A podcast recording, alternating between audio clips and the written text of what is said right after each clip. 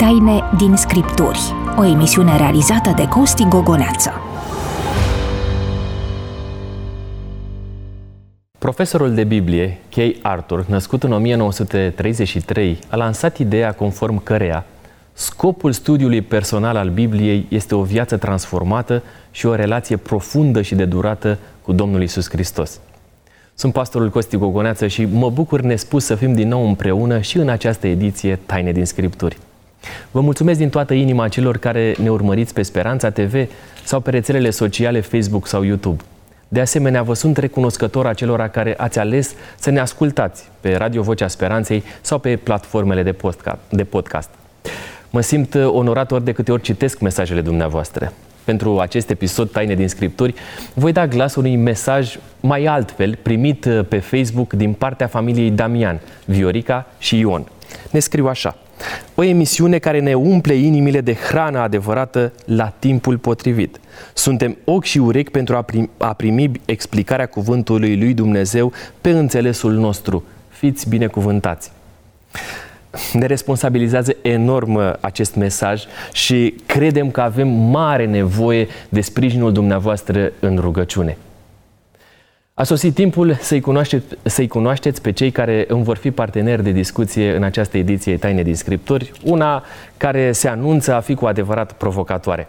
Îi spun uh, bun venit pentru prima dată pastorului Gelu Poenariu în uh, studioul Taine din Scripturi. Bine v-am găsit! Nu știu, Gelu, dacă ai luat o piatră sau nu? Nu, nu, nu. Știi că așa se întâmplă când ajungi pentru prima dată într-un loc. Uh, Sunt eu, fără practic, pietre la mine. fără pietre la Poate la rinic, nu, nu știu. Asta mie, mie, mie bine, că mă simt în siguranță. Mulțumesc mult că ai acceptat invitația de a fi uh, cu noi în ocazia aceasta. Gelu Poenariu este directorul Departamentului de Tineret al Bisericii Adventiste de Ziua 7 din România. Îi spun bun regăsit pastorului Laurențiu Moț. E o plăcere să mă întorc de fiecare dată. Mă bucur să te revăd, Laurențiu. Mersi, mersi, la fel. Toate bune? Foarte bune, da. La Adventus? Toate la locul lor. Slavă Domnului! Mulțumesc mult pentru că suntem din nou împreună. Mulțumesc și eu. Vă reamintesc, dumneavoastră, Laurențiu Moț este um, lector, uh, conferențiar universitar doctor și este rectorul Universității Adventus. Este momentul să introduc rubrica de debut a emisiunii noastre, Întrebarea ta.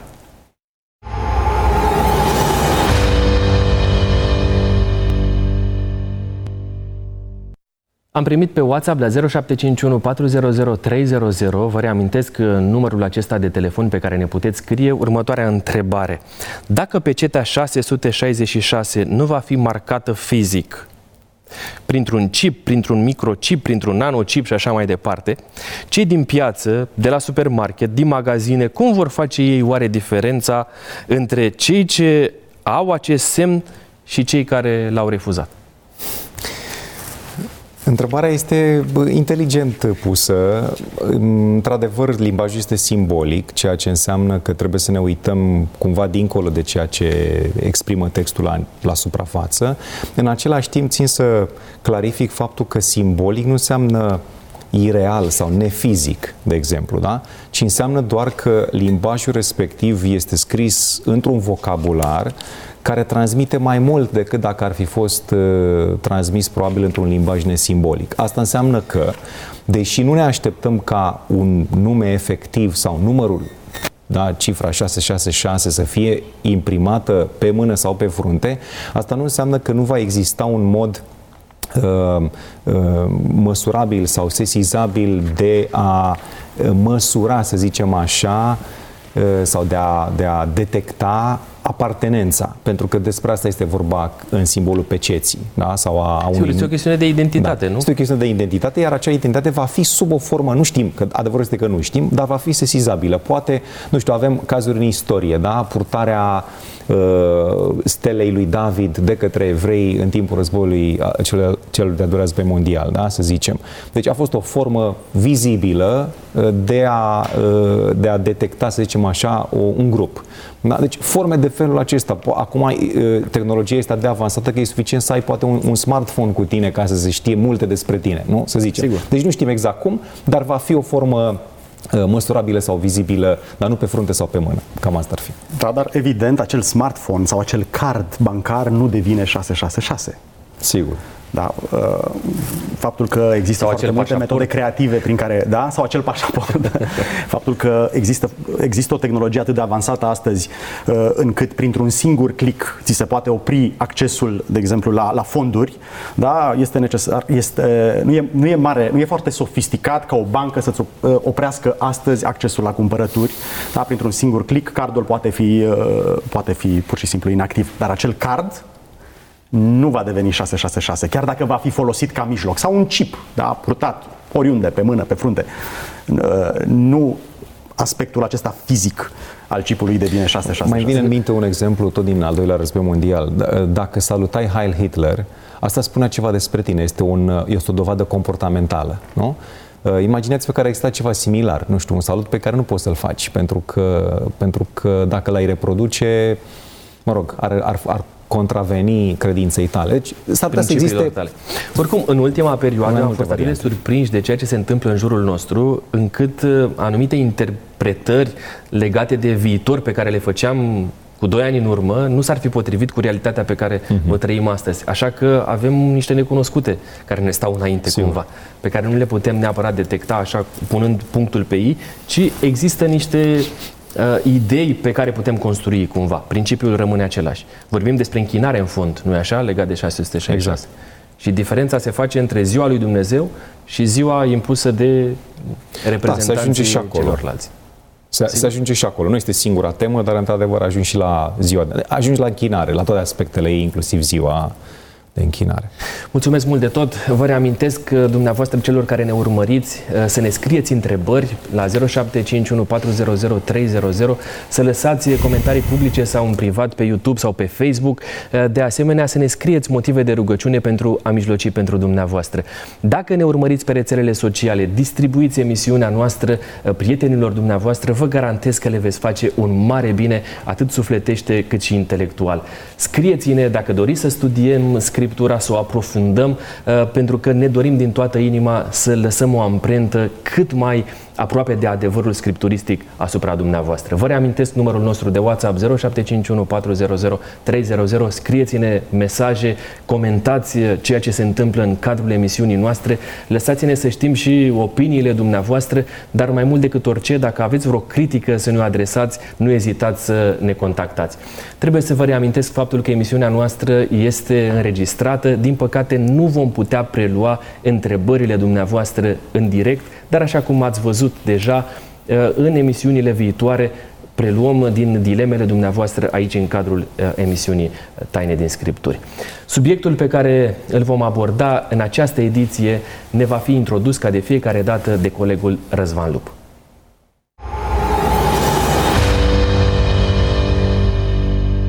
Eu cred că Dumnezeu Fiul cel Veșnic s-a întrupat ca om în Isus Hristos.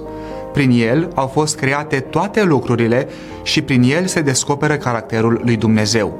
Prin Isus Hristos se aduce la îndeplinire mântuirea neamului omenesc și lumea este judecată. De-a purur Dumnezeu adevărat a devenit de asemenea om adevărat. El a fost conceput de Duhul Sfânt și născut de Fecioara Maria. El a trăit și a fost ispitit ca orice ființă omenească, însă a exemplificat în viața lui în mod perfect iubirea lui Dumnezeu. Prin minunile sale, el a manifestat puterea lui Dumnezeu și a fost recunoscut ca fiind Mesia, cel făgăduit de Dumnezeu. De bunăvoie, El a suferit și a murit pe cruce pentru păcatele noastre și în locul nostru, iar după aceea a înviat și s-a înălțat la cer ca să slujească în sanctuarul ceresc ca mare preot pentru noi, păcătoșii. Curând, Iisus Hristos va veni iarăși în slavă pentru a-și salva frații și pentru a restatornici toate lucrurile.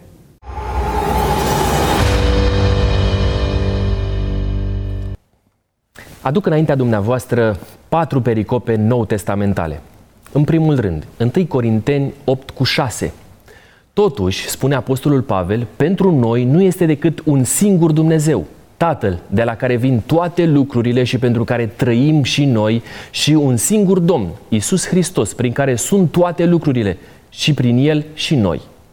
În al doilea rând, Ioan 4 cu 14. Și cuvântul s-a făcut trup și a locuit printre noi, plin de har și de adevăr.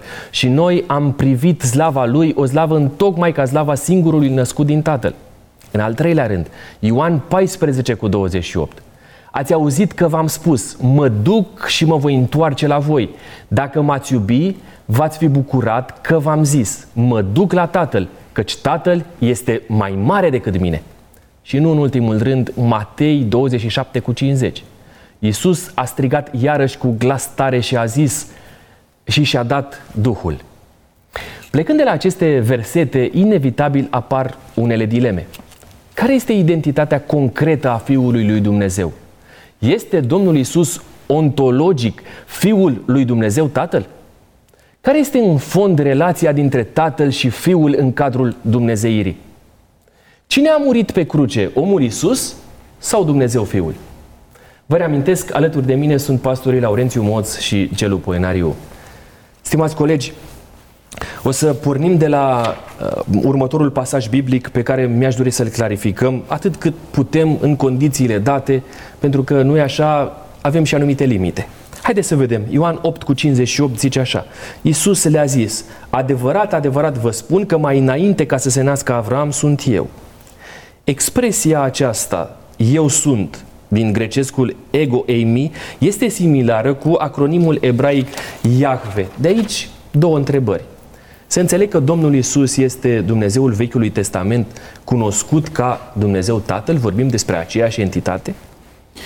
Dacă ar fi să încep eu, aș vrea să spun că sunt prea multe pasaje în Scriptură, atât în Noul Testament cât și în Vechiul Testament sub, alt vocab, sub altă formă, în alt limbaj, în care există mai multe să le numim persoane sau individualități sau entități care primesc această titulatură de Dumnezeu. Aș vrea să menționez din capul locului că va fi de folos în discuția noastră distinția între Dumnezeu ca nume și uh, Dumnezeu ca adjectiv, ca, ca o calitate da? ca o trăsătură. Adică, Dă câteva exemple ca să înțelegem mai bine la ce face referire. Da, există pasaje în care uh, cuvântul teos din Noul Testament uh, se referă la un nume propriu, adică Dumnezeu ca nume propriu. Și există pasaje în care, de exemplu, Isus, cum este în uh, declarația lui Toma, uh, Ioan 20 cu 28 sau Roman 9 cu 5, când spune Pavel, uh, declarații în care Isus este numit Dumnezeu, dar asta nu înseamnă că Isus și Dumnezeu sunt aceeași persoană, ci doar că acest cuvânt are mai multe sensuri. Adică teos acesta poate să fie nume propriu, dar poate să fie un adjectiv, cum am zis, adică o calitate a cuiva care este teos. Da? Și acum aș vrea să spun că, uh, uh, referindu-mă un pic la, fiindcă am amintit de ideea aceasta că în spatele lui ego eimi este, un, este o concepție, să zicem așa, uh, iudaică, iudaică ebraică da. despre Dumnezeu care este cel care este, da? din uh, declarația uh, lui Dumnezeu către Moise din rugul aprins, Exod capitolul 3. E, acolo, în Exod capitolul 3, există uh, câteva indicii care ne arată că cele două uh, sunt totuși distincte. De exemplu, Abia cele două persoane. Uh, menționez uh, Exod capitolul uh, 3, versetul 2 mai întâi, chiar început începutul versetului care spune Îngerul Domnului i s-a arătat uh, lui Moise într-o flacără de foc. Da? Deci expresia este Îngerul Domnului. Uh, este suficient să te uiți uh, să caute această expresie în Vechiul Testament ca să vezi că e totuși altcineva decât Dumnezeu pe care îl numim noi Dumnezeu Tatăl sau Dumnezeu... Decât acel Iahve al Vechiului Testament. Exact. Okay. Pe de altă parte, două versete mai sus, în versetul 4, Moise spune, ca scriitor, Dumnezeu l-a chemat din mijlocul focului. Da? Deci, pe de o parte îți spune Îngerul Domnului s-a arătat într-o flacără de foc, în versetul 2, și în versetul 4 se spune că Dumnezeu l-a chemat pe Moise din mijlocul focului. Deci, și în dreptul lui Dumnezeu apare un alt nume. Apare Iahve? Da, okay. da, sigur. Ideea este, ce am vrut să spun este că, deși avem aici o, o asemănare, da, cumva ca și în Ioan 8 cu 58, asta nu înseamnă că cei doi sunt același lucru, pe considerentul pe care l-am menționat, pentru că chiar în Exod sau în alte locuri, de exemplu Exod 23, da un exemplu, da, în capitolul 23, versetele 20, 21 sau mai, de, mai într-un alt uh, într-o altă carte în Isaia, capitolul 63, avem acest înger al Domnului care este, ori este înaintea Domnului, Deci nu e același lucru. Deci înaintea lui Iahve, acest înger al Domnului, sau îngerul lui Iahve care este trimis de Iahve uh, în, în Exod 23. Deci nu pot să fie același lucru, nu se trimite pe sine însuși sau nu este el înaintea lui însuși. Adică... Okay. A, a, poți să-l identifici pe scurt cine este acest înger al Domnului? Avem date cu privire la identitatea lui? Ceea ce știm despre el este că, în primul rând, expresia ca atare uh, se folosește în multe texte în Vechiul Testament, dar există unele pasaje în care acest înger al Domnului are calitate de Dumnezeu. Cum vă spuneam că acest cuvânt Dumnezeu este și nume propriu, dar este și un adjectiv, da? este o calitate da, a, a cuiva. Și îi este atribuită îngerului Domnului această calitate. Uh, de exemplu, uh, în episodul uh, în care Gedeon, în capit- judecătorul capitolul 6, da, se întâlnește cu îngerul Domnului, trage concluzia în pasaj, eu mă refer aici la vestul 22, dar pasajul este mai larg, trage concluzia din interacțiunea aceasta că el s-a întâlnit de fapt cu Dumnezeu. Da? Aceeași, aceeași uh, concluzie o trag părinții lui Samson. Uh, în, tot în judecători, capitolul 13. Uh, și când vorbim despre acest Dumnezeu, vorbim despre Dumnezeu Tatăl sau despre Dumnezeu Fiul? Și aici aduc în discuție și următoarea întrebare pe care mi-o notasem eu. Care sunt argumentele vechi testamentale uh, cu versete concrete, dacă le aveți deja, ai început să faci o referire la câteva dintre ele, prin care putem noi să descoperim că sunt două persoane diferite în Vechiul Testament, pe de o parte Dumnezeu Tatăl, pe de cealaltă parte uh, Dumnezeu Fiul, dar care sunt în același context um, partea Dumnezeirii. Te rog, Gelu, dacă ai un răspuns. Um, aș, vrea să încep, uh, aș vrea să încep răspunsul uh, cu un disclaimer, recunoscând limitele pe care le avem atunci când vorbim despre divinitate. Practic vorbim de ființa fundamentală din univers, uh, noi care suntem niște, știi, niște existențe minuscule în comparație cu ceea ce este, cu ceea ce este ființa divină. Uh, vreau să, să începem de aici să, să ne recunoaștem limitele în a înțelege practic natura divinității, uh, în a înțelege esența divinității. Uh, dacă este să vorbim de texte, uh, texte din Sfânta Scriptură care vorbesc de Tatăl și de Fiul, um, găsim mai multe categorii de găsim mai multe categorii de afirmații în scriptură. Găsim mai întâi afirmația că Dumnezeu este unul singur, cum ar fi Deuteronom 6 cu 4. Deci aflăm din Scripturi că Dumnezeu este unul singur. Uh, pe de altă parte, uh, aflăm că Dumnezeu Tatăl este Dumnezeu. Uh, în al treilea rând, aflăm că Dumnezeu Fiul este Dumnezeu. Aflăm că Dumnezeu Duhul Sfânt este, este Dumnezeu și în final aflăm că cele trei persoane ale Dumnezeirii sunt, sunt una. Sigur, în ocazia asta ajută-mă să înțeleg Uh, unde îl regăsim pe Dumnezeu Fiul în Vechiul Testament, diferit de Dumnezeu Tatăl. Pentru că în cele mai multe ocazii, când citim în Vechiul Testament despre Dumnezeu, la modul generic, îl descoperim sub denumirea aceasta de Iacve sau de Elohim, Ideea ca fiind de... Dumnezeu Tatăl despre care noi discutăm. Dar mă ajută sau mă interesează în ediția de față să vorbim strict despre Dumnezeu Fiul. Unde îl descoperim în Vechiul da, Testament? Ideea de filiație o găsim în Noul Testament. Dumnezeu este descoperit ca Tatăl și Isus Hristos este descoperit ca Fiu sau a doua persoană a Dumnezeirii este descoperită ca Fiu uh, în Noul Testament. În schimb, în Vechiul Testament găsim o serie de pasaje uh, uh, care vorbesc de pluralitatea Uh, dumnezeirii. Vedem asta, uh, de exemplu, la creație, să facem om după chipul nostru. Uh, Geneza 1 cu 26. În Geneza 3 cu 22, Adam a ajuns ca unul dintre noi. Sunt mici hinturi către, către pluralitatea Dumnezeirii. Geneza 11 cu 7, la Babel, hai să coborâm să ne coborâm și să le încurcăm limba. Sau în uh, Isaia 6 cu 8, Dumnezeu zice mai întâi la singular, la singular pe cine să trimit și cine va merge pentru noi. Apoi conceptul acesta de înger al Domnului de care, de care uh, vorbea Laurențiu, uh, sunt foarte multe ocurențe în Vechiul Testament uh, și sunt cel puțin 20 care, uh, în, ca, în care îngerul Domnului poate fi identificat ca, uh, ca fiind uh, Dumnezeu.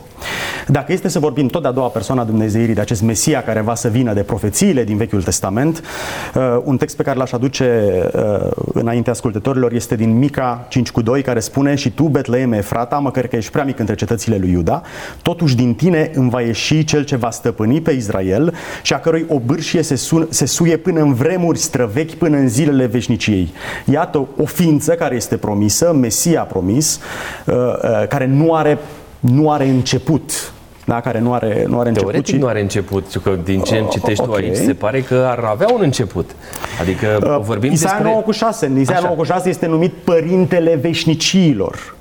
Uh, în, uh, um, Dar ești sigur că în Isaia 9 cu 6 se vorbește despre Isus, despre cea de-a doua persoană a Dumnezeirii și nu despre Dumnezeu Tatăl? Căci un copil ni s-a născut, spune textul, un fiu ni s-a dat și domnia va fi pe umărul uh, lui, îl vor numi minunat pe acest copil născut, îl vor numi minunat, sfetnic Dumnezeu tare, Părintele Veșnicilor, Domn al Păcii. Bun, asta mi arată mie că vorbim despre o persoană o parte a divinității, teoretic, care urmează să se nască și care va avea un început și va fi inferior Dumnezeului Vechiului Testament. Deci, Dar o să ajungem să discutăm despre asta. Pe mine mă interesează în mod direct acum, în momentul de față, câteva argumente biblice prin care să-L identificăm pe, dacă sunt, dacă există, să-L identificăm pe uh, Domnul Hristos ca parte a Dumnezeirii, a doua persoană a Dumnezeirii, înainte de întruparea Lui. Da, deci eu cred că Cel a dat câteva indicii, câteva direcții Ehm, nu folosim cuvântul Isus sau Fiu în Vechiul Testament pentru că nu, nu este folosit în felul acesta, dar este această, eh, acest personaj numit Îngerul Domnului care pare să fie altcineva decât Dumnezeu Tatăl în cel puțin o, câteva, nu știu, 10-20 de versete, da? și care are această calitate de Dumnezeu. Eu aș vrea să vă dau, eh, pentru mine este unul dintre cele mai clare versete și cele mai Uite, ușor de... Scuză-mă puțin că mă ajută, ne ajută cumva să, să ne facem să ne faceți un, un tablou de ansamblu. Același înger al Domnului apare la Maria, care îl anunță, o anunță că urmează să rămână însărcinată și să răm, că va fi... Uh... Nu, asta spuneam mai devreme că okay. expresia îngerul Domnului sau un înger al Domnului uh, are firește mai multe valențe, adică este în funcție de context, adică nu orice personaj care se numește înger al Domnului este identificat ca fiind Dumnezeu, ci în unele pasaje apare sub forma aceasta. Da?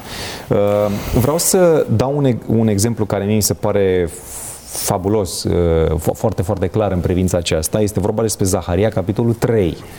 Primele două versete, aș vrea să le citesc. Uh, zice că el, cu referire la Îngerul Domnului, asta este expresia în context, da? deci Îngerul Domnului mi-a arătat pe marele preot Iosua Stând în picioare înaintea îngerului Domnului și, pardon, îngerul însoțitor, scuzați, deci este vorba despre îngerul care îl însoțește pe Zaharia în viziune, da? Deci îngerul mi-a arătat pe marele preot Iosua stând în picioare înaintea îngerului Domnului și pe satana stând la dreapta lui ca să-l părască. Și atenție acum, Domnul a zis satanei, Domnul să te mustre, satanul, Domnul să te mustre. Acum, întrebarea este, Domnul a zis satanei este Iahve. Iahve a zis satanei. Iahve să te mustre, satanul. Iahve să te mustre. Dacă e aceeași persoană, dacă e o singură persoană, de ce n-a zis pleacă de aici, să-l mustre direct, nu? Nu, ci Iahve îi zice acestui acuzator, uh, Iahve să te mustre. Adică asta mi se pare, știți, din limbajul acesta ușor misterios. Mi se pare că scriitorul, în cazul acesta a, al cărții Zaharia, ne arată că există, ca și în alte pasaje, că asta e la capătul Vechiului Testament, da? Avem în, în, în Pentateuc destule uh, întâlniri de felul acesta între Îngerul Domnului și uh, și în judecător, de fapt. Deci ne arată că pe tradiția aceasta mai veche există diferența între două ființe care sunt Iahve. Uh, aș vrea să mai aduc un text uh, uh în atenția noastră, în Isaia 63, uh, versetele 9 și 10.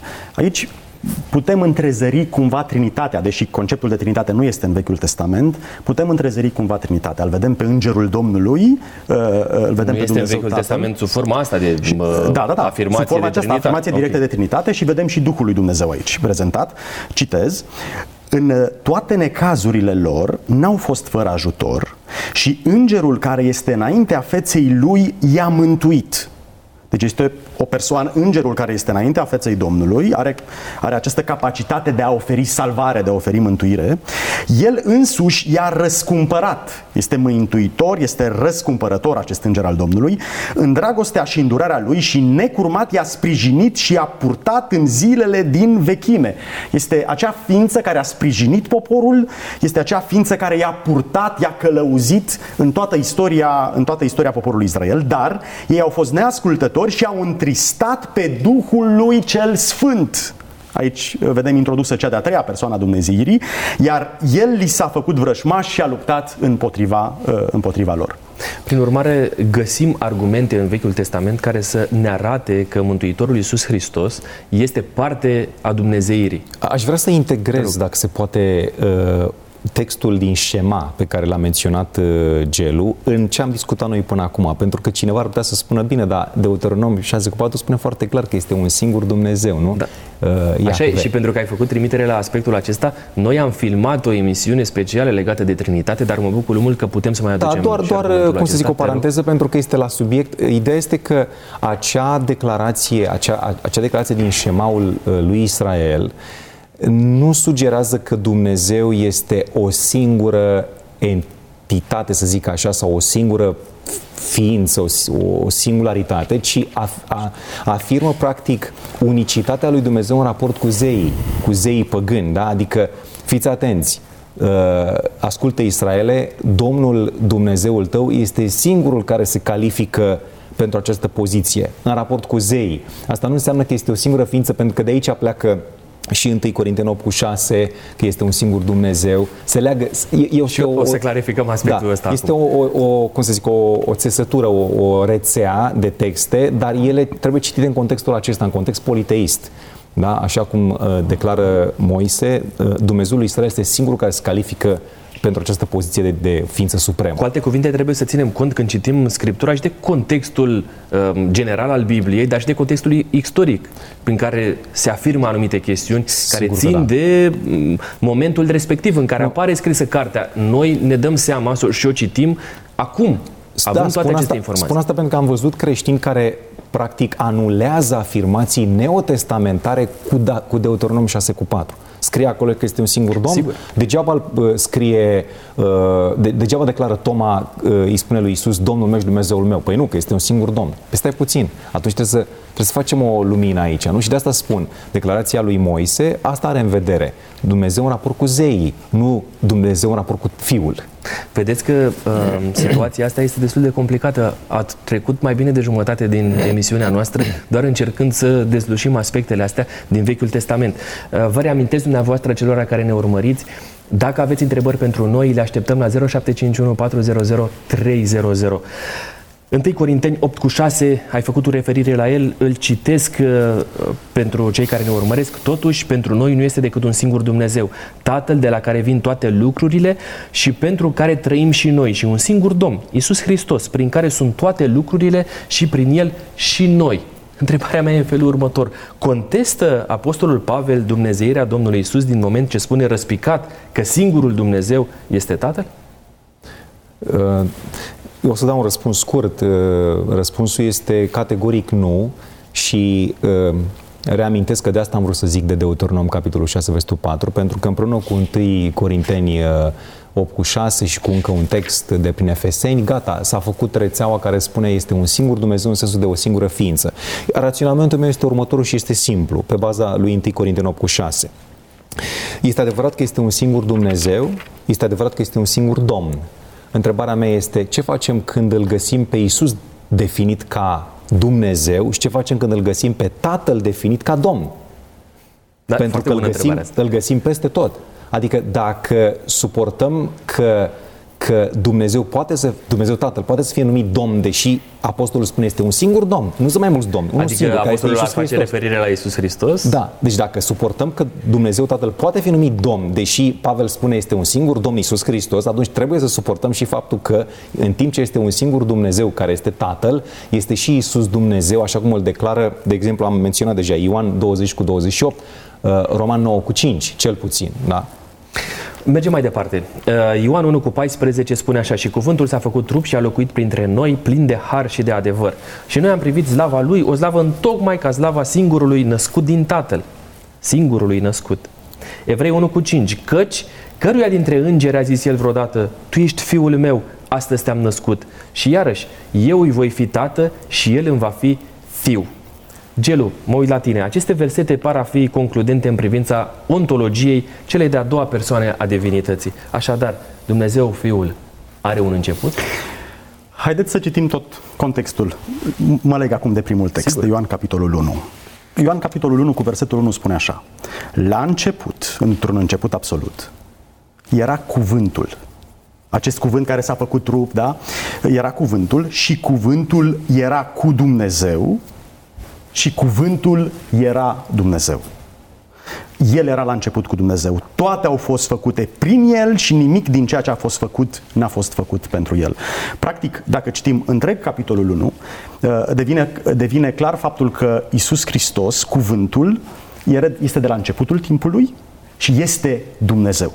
De ce tragi concluzia că acel cuvânt ar fi Hristos? De unde înțelegerea asta? Oh, este, este o poveste lungă și Așa, scurtează. Putem, putem intra, am, mi-e destul de greu să o scurtez, putem intra în, în, în teologia logosului. Acest concept de logos a fost, a fost uh, introdus mai întâi uh, în, în discuția mare filozofică de Heraclit și apoi în, în lumea evreiască de către Filon din Alexandria, dar ei vorbeau de un logos care este subordonat tatălui, este emanat de tatăl, o ființă inferioară. Tocmai, tocmai o, ființă, o ființă inferioară. Um, aici Ioan Uh, posibil conștient de această discuție, numește, îl numește pe acest logos ca fiind Dumnezeu. Dumnezeu. Și știu că este Isus Hristos pentru că ne spune versetul 14 pe care tocmai l-ai citit, că acest cuvânt s-a făcut carne, s-a făcut trup și a locuit, prin de noi, uh, uh, a locuit printre noi plin de, plin de har și adevăr. Vezi, ai reușit să scurtezi explicația. Da. Aș vrea să adaug ceva. Um, traducerea singurul născut din Tatăl, din 1 cu 14, oh, este totuși o, o traducere defectuoasă.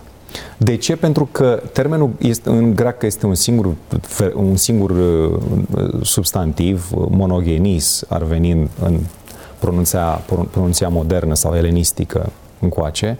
Uh, el înseamnă unic, într-adevăr așa s-a tradus o vreme și așa spuneau și lexicoanele, dicționarele, că ar fi uh, singurul născut. Dar de fapt, uh, pentru că este un substantiv compus, al, a doua parte a acestui substantiv compus nu înseamnă născut, ci vine de la genos, care înseamnă gen. Singurul de acest gen, de acest fel, adică unicul. Și atunci nu putem să tragem concluzia de aici că fiul este născut cândva, din veșnicie, din Tatăl, așa cum unii uh, citesc uh, pasaje de felul acesta, cum este și, cred că ai mentit, nu? Uh, Evrei 1 cu 5. Da, sigur. Uh, de fapt, uh, părinții ai bisericii, pot să-l menționez uh, uh,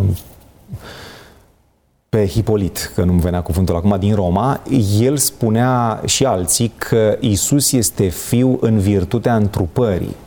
Nu este fiu din totdeauna. Adică noi îl numim așa, îl numește Noul Testament fiu, pentru că s-a născut în Betleem, dar este, repet, fiu în virtutea întrupării, nu este fiu din totdeauna. Înainte este... de întrupare, să da. înțeleg, că era egal cu Dumnezeu, era Da, același. asta o spune foarte clar uh, Filipen, capitolul, imnul cristologic din Filipen 2 cu 5 la 11, el era Isos, egal cu Dumnezeu. Deopotrivă, zice Cornilescu, da, era deopotrivă cu Dumnezeu.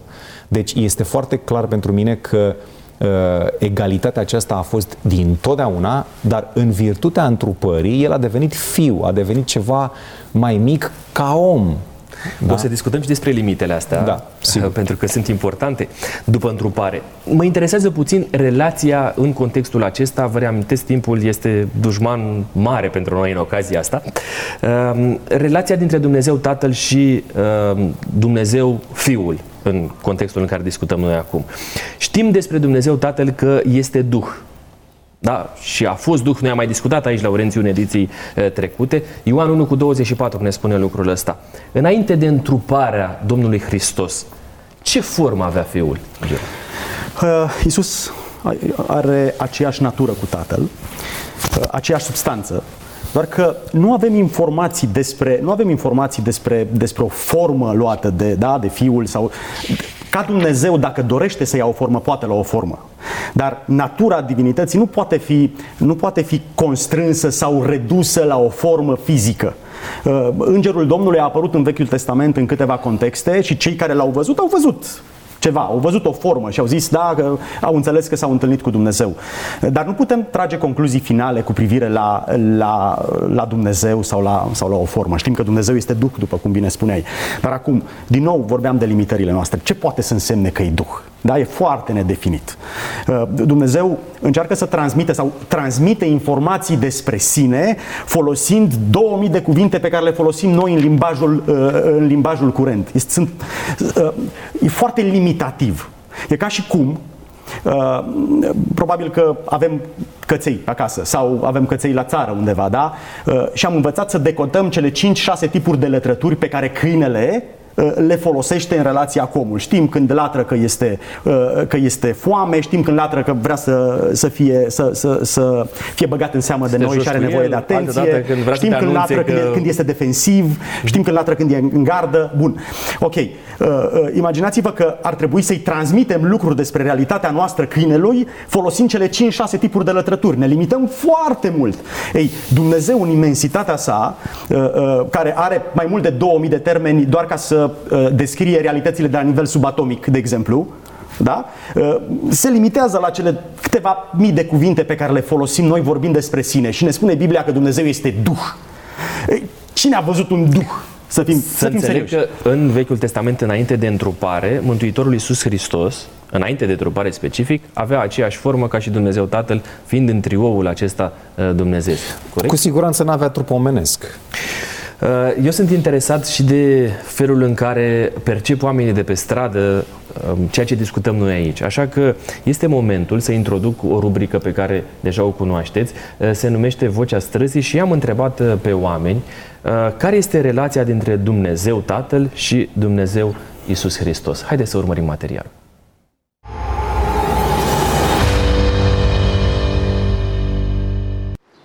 Care este relația dintre Dumnezeu și Isus?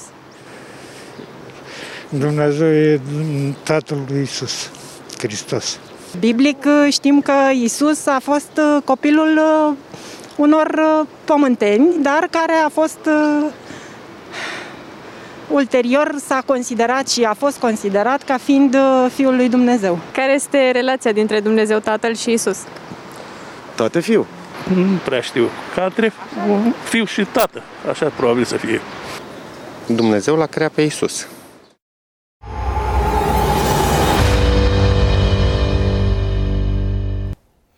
Am revenit în platoul Taine din Scripturi, aici la Speranța TV, alături de mine pastorii Laurențiu Moț și Gelu Poenariu. Cum comentați uh, felul în care au răspuns uh, concetățenii noștri? Ați văzut că cei mai mulți dintre ei spuneau că tatăl este cel care l-a născut pe Isus și relația dintre cei doi este ca dintre un tată și un fiu. Da, sigur, pentru un răspuns general uh, e foarte acceptabil, adică oamenii n-au răspuns cu preocupările teologilor, să înțeleagă mai clar care este această relație. Dacă ar fi să, uh, cum să zic, să uh, facem un pas mai în față, ar trebui să, de exemplu, un răspuns dat de o doamnă tânără că este fiul unor pământeni, uh, care a fost ulterior, mă rog, descoperit ca fiind fiul lui Dumnezeu. Sigur că el a fost fiu, dar dacă te uiți cu atenție, îți dai seama că, de fapt, nu este fiul lui Iosif, ci doar adoptiv, nu? Uh, este Sunt de niște fapt... detalii care fac da. diferența. Exact, exact.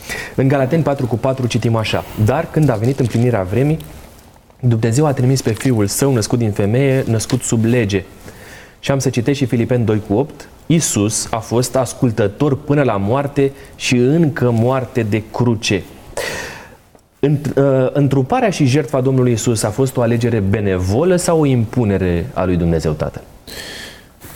Uh, din punctul meu de vedere, răspunsul este uh, simplu. Uh, îmi vine în minte uh, Ioan, capitolul 5, uh, cred că este, versetul 30. Pardon, uh, nu Ioan, capitolul 5, este Ioan, capitolul 10, 17 uh, și 18. El spune așa, eu îmi dau viața, nimeni nu mi-o ia cu sila. Foarte da? bun argumentul acesta. Adică mi se pare evident de aici că deși el a fost omorât de, eu știu, autoritățile romane sau de, de, într-un complot al, al liderilor religioși ai vremii, Totuși, decizia de a-și da viața a fost a lui, chiar și acolo unde zice că tatăl, de exemplu Ioan 3 cu 16, da? Fiindcă de multe a iubit Dumnezeu lumea încât, încât a, dat, dat pe singur. Darea aia, nu? oferirea fiului său, e cu acordul fiului, adică nimeni nu mi-a cu sila, mi-o dau eu. Ce argumente avem să credem că Emanuel a fost întruparea celei de-a doua persoane a Dumnezeirii? Avem mai multe genuri de argumente în, uh, în Noul Testament, afirmații pe care le face Tatăl despre Fiul, în acest sens, afirmații, afirmații pe care le face Isus Hristos despre sine și apoi afirmații ale scriitorilor Bibliei, practic ale Noului Testament, Uh, în acest sens. Pot da câteva exemple dacă rog, este cazul. Te rog. Uh, de exemplu, tatăl la botez spune acesta este fiul meu prea iubit în care îmi găsesc plăcerea. Apoi în Evrei, la capitolul 1 cu versetul 3 și apoi versetul 8 spune așa Scriptura, el, adică acest fiu, Iisus Hristos, care este oglindirea slavei lui, întipărirea ființei, uh, ființei lui. Deci Iisus Hristos este prezentat ca fiind întipărirea ființei fundamentale din univers, întipărirea ființei lui Dumnezeu, uh, uh, întipărirea ființei lui și care ține toate lucrurile prin cuvântul puterii lui. Lucrurile sunt ținute prin cuvântul lui. El, cuvântul, ține tot ceea ce există. A făcut curățarea păcatelor, are această capacitate de a ierta și a face curățarea păcatelor și a șezut la dreapta măririi în locurile prea înalte. Uh, versetul 8 spune așa, pe când fiul lui a zis, scaunul tău de domnie, Dumnezeule, deci Dumnezeu Tatăl îl numește pe Fiul Dumnezeu. Scaunul tău de domnie, Dumnezeule, este în veci de veci. Toiagul domniei tale este un toiag de dreptate. Dacă vorbim de afirmațiile lui Isus Hristos despre sine, putem merge în acel discurs uh, din Ioan capitolul, 14, uh, uh, Ioan capitolul 17. La un moment dat Isus spune, Tată, proslăvește-mă la tine însuți cu slava pe care o aveam înainte de a fi lumea, uh, practic vorbește de o preexistență, de faptul că El există înainte de a fi lumea. Ioan 17 cu 24, ca să vadă slava mea, slavă pe care Tu mi-ai dat-o, fiindcă Tu m-ai iubit înainte de întemeierea lumii, sau Ioan 8 cu 58, mai înainte să se nască Avram, eu sunt. Uh, apoi Ioan 1 cu 1, pe care l-am citat uh, mai devreme, cuvânt, în care cuvântul este, uh, este Dumnezeu. La început era cuvântul și cuvântul era cu Dumnezeu și cuvântul era Dumnezeu. Sau afirmația din Ioan de la capitolul 10 cu versetul 30, unde Iisus Hristos spune Eu și Tatăl una suntem. Da? Uh, o afirmație mai puternică decât, decât aceasta, mai greu putem găsi în Sfânta Scriptură. Uh, acest Iisus în Matei 28 afirmă că toată puterea toată puterea mi-a fost, uh, mi-a fost dată în cer și pe pământ. Deci puterea universală este la degetul lui mic. El este cel care zice și se face. Pot continua cu afirmațiile lui Pavel, sau, dar probabil că este suficient. Cât timp Iisus a fost pe pământ? Care a fost relația dintre El și Dumnezeu Tatăl? Păi, în afară de unitatea de care vorbea Gelu, aș răspunde simplu pentru că știu că unii cu siguranță s-ar referi la aspectul ăsta sau ar aștepta o discuție despre asta. A fost într-o relație de ascultare de supunere, dar de o supunere benevolă, nu de o supunere ontologică, adică a, a ființei lui. Nu era vorba că uh, prin întrupare uh, Iisus demonstrează ceva cu privire la sine, că el e de fapt mai mic decât Tatăl, este un Dumnezeu inferior, nu? Adică am în vedere aici câteva declarații din Ioan, de exemplu în capitolul 5, el spune uh, nu pot face 19, fiul nu poate face nimic de la sine, sau 5 cu 30, eu nu pot face nimic de la mine însumi, da? ci mă raportez la tatăl și ce văd pe tatăl făcând aia fac și eu.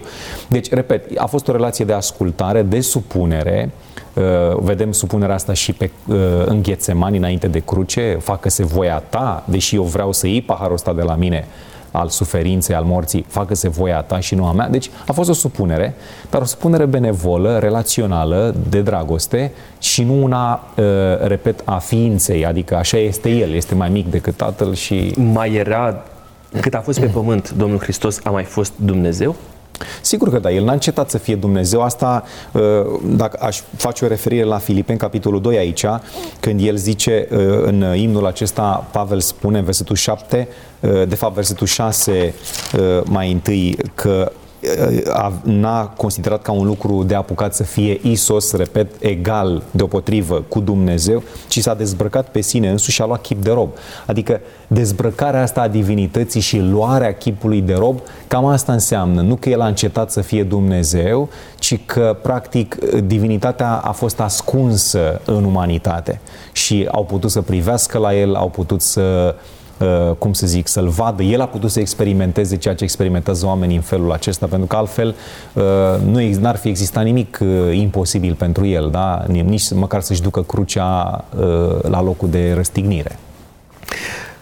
Mi-ai amintit despre relația dintre Dumnezeu Fiul cât a fost pe pământ și Dumnezeu Tatăl, că s-a ținut foarte mult cont de ascultare. Ascultarea aceasta a fost adusă în practică prin rugăciune. Știm despre Hristos că se ruga uh-huh. frecvent Dumnezeu, uh, pentru, la Dumnezeu Tatăl. Și noi în cadrul emisiunii avem o rubrică dedicată pentru rugăciune, se numește Rugă pentru tine, așa că este momentul să uh, discutăm despre aspectul acesta.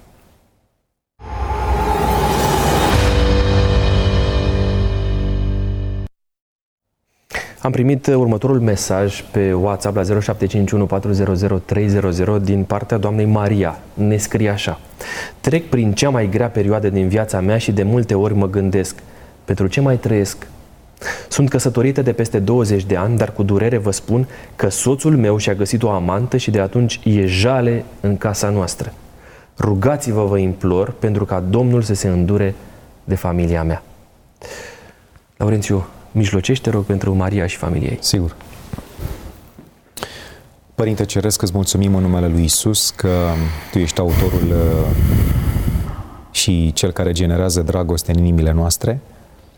Îți mulțumim pentru privilegiul acesta de a mijloci pentru Maria și familia ei și te rugăm din toată inima ca Duhul Tău cel bun și sfânt să, să pătrundă acolo unde noi nu putem ca oameni, în inima soțului, să spargă vraja aceasta a infidelității și prin harul tău să devină un om nou, un om schimbat, iar familia aceasta să fie salvată pentru slava ta. Îți mulțumim în numele lui Isus. Amin. Amin. Vă mulțumim din toată inima pentru că ne sunteți aproape, ne responsabilizați, ne responsabilizați prin motivele pe care le scrieți. Unele dintre ele sunt cu tremurătoare.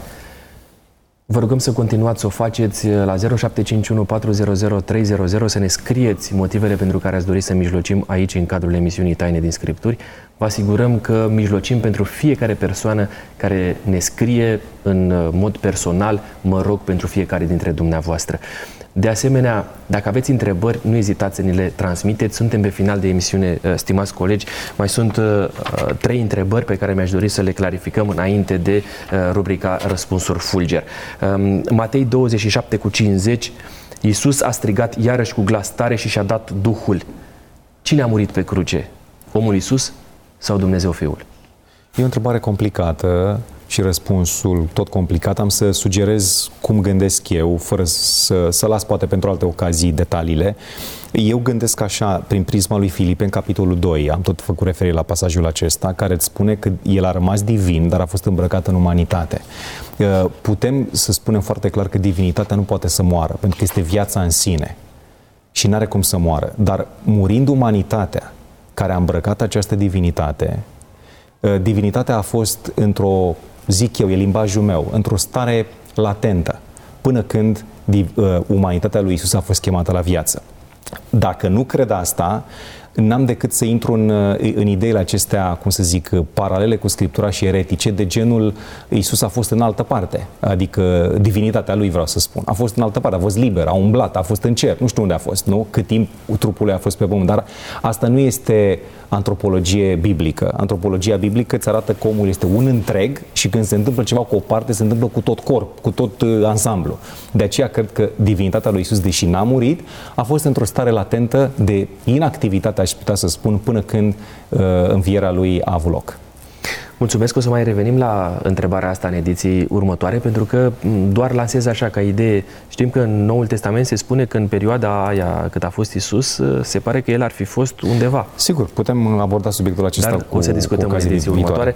Uh, în fapte 1 cu 10 și 11 și cum stăteau ei cu ochii pironiți spre cer, pe când se suia el, iată că li s-au arătat doi bărbați îmbrăcați în alb și au zis, bărbați galileeni, de ce stați și vă uitați spre cer? Acest Iisus care s-a înălțat la cer din mijlocul vostru va veni în același fel cum l-ați văzut mergând la cer.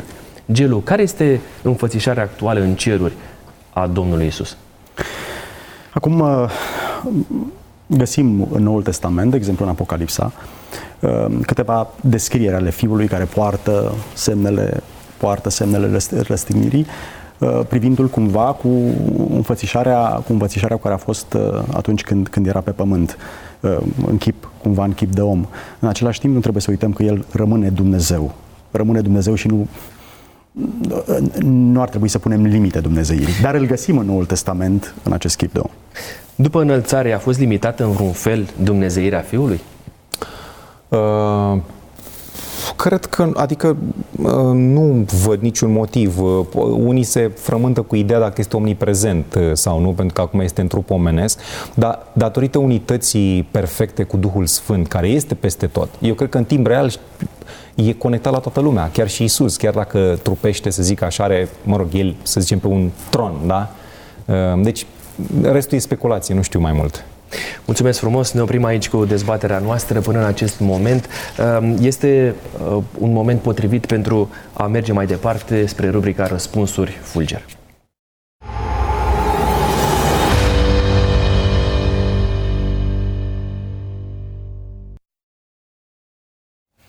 Sunt aici cu uh, această cutie care ascunde întrebările uh, de la răspunsuri Fulger. Este credința în Domnul Hristos o condiție pentru a primi botezul în Biserica Adventistă de ziua șaptea? Dacă răspunsul este Fulger, e da. Poți fi mântuit dacă contești Dumnezeirea Domnului Isus? Știu că e fulger, dar am să spun o propoziție așa medie, nu lungă îndrăznesc să spun că nu uh, și am să dau justificarea de ce. Chiar uh, sunt uh, curios. Fiind vorba despre doctrine ale bisericii, ale, ale scripturii, ele sunt într-un sistem, de aia se numește teologia sistematică. Dacă te atingi de una, te atingi și de altele. Și atingerea de divinitatea lui Isus afectează doctrina despre mântuire, pentru un motiv foarte simplu. Noi aveam nevoie de cineva care să moară în dreptul nostru și care să fie egal cu Dumnezeu. Dacă El are început, dacă e mai puțin decât Dumnezeu Tatăl, atunci este e mai, mai mic decât legea, pentru că legea este odată cu Dumnezeu Tatăl, da? caracterul lui care este din totdeauna. Nu poate, nu poate cineva care este inferior legii să moară și să satisfacă cerințele legii. Poate despre asta mai multe cu alte ocazii. Prin urmare, răs... nu poți fi mântuit dacă contești Dumnezeirea Domnului Isus. Ce roluri are acum Domnul Isus în ceruri? Este mare preot ce mijlocește pentru oameni, pe de o parte, pe de altă parte pregătește ceea ce a promis. În Ioan 14 mă duc să vă pregătesc un loc, mă voi întoarce. Cam un răspuns fulger. Numiți fiecare cel puțin două practici din Biserica Adventistă de ziua șaptea prin care îi se aduce închinare Domnului Isus, recunoscându-i se astfel Dumnezeirea. Păi îmi vin în minte rugăciunile uh, copiilor. Pe copii îi înveți să înceapă de obicei cu Doamne Iisuse, e mai prietenos pentru ei, mai apropiat, deci rugăciunile adresate lui Isus și uh, cred că și, uh, ca să merg pe linia aceasta liturgică, imnurile care îl, uh, îl laudă ca Dumnezeu. Da, predicarea noastră îl proclamă pe Iisus Hristos ca Dumnezeu, apoi la Sfânta Cină comemorăm faptul că Iisus Hristos a murit pentru noi, a înviat și a săvârșit mântuirea noastră. Două exemple. Mulțumesc frumos, urmează exercițiul de sinceritate.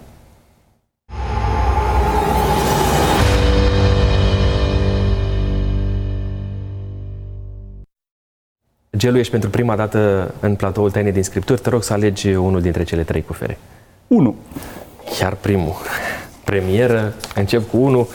Întrebarea sună așa, care sunt practicile pe care le experimentezi pentru a-ți menține vie relația cu Domnul Isus?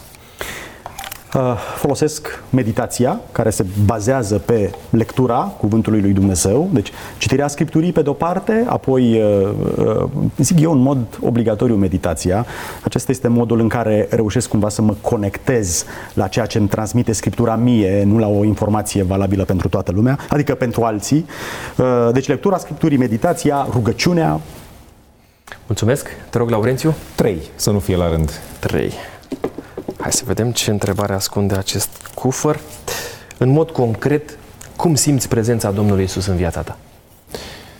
Uh, este o experiență pe care o cultiv, adică nu, nu aștept să se întâmple din exterior. Eu mă comport ca și cum Dumnezeu este prezent, uh, ca și cum Isus este prezent în viața mea. Respectiv înseamnă că îi mai adresez întrebări, uh, că îi mai adresez câte o mulțumire, deci fac asta, încerc să fac asta uh, regulat, în fiecare zi, în, și nu mă refer acum la momentele de devoțiune personală, ci în general în, la volan, când scriu ceva, când răspund la un telefon, încerc să fac asta cultiv, mă comport ca și cum este prezent lângă mine. Vă mulțumesc mult pentru că mi-ați fost uh, aproape în ediția aceasta. Au fost alături de mine uh, conferențiar universitar dr. Laurențiu Moț și pastorul Gelu Poenariu.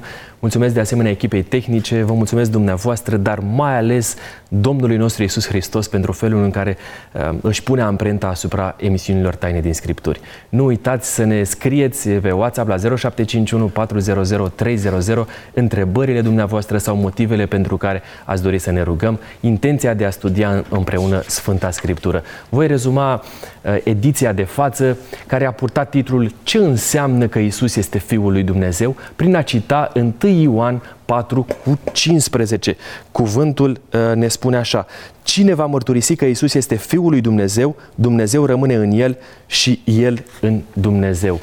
Sunt pastorul Costi Gogoneață și până la o nouă ediție Taine din Scripturi vă readuc aminte că bătălia pentru Biblie s-a mutat în studioul nostru, dar mai ales în casa dumneavoastră.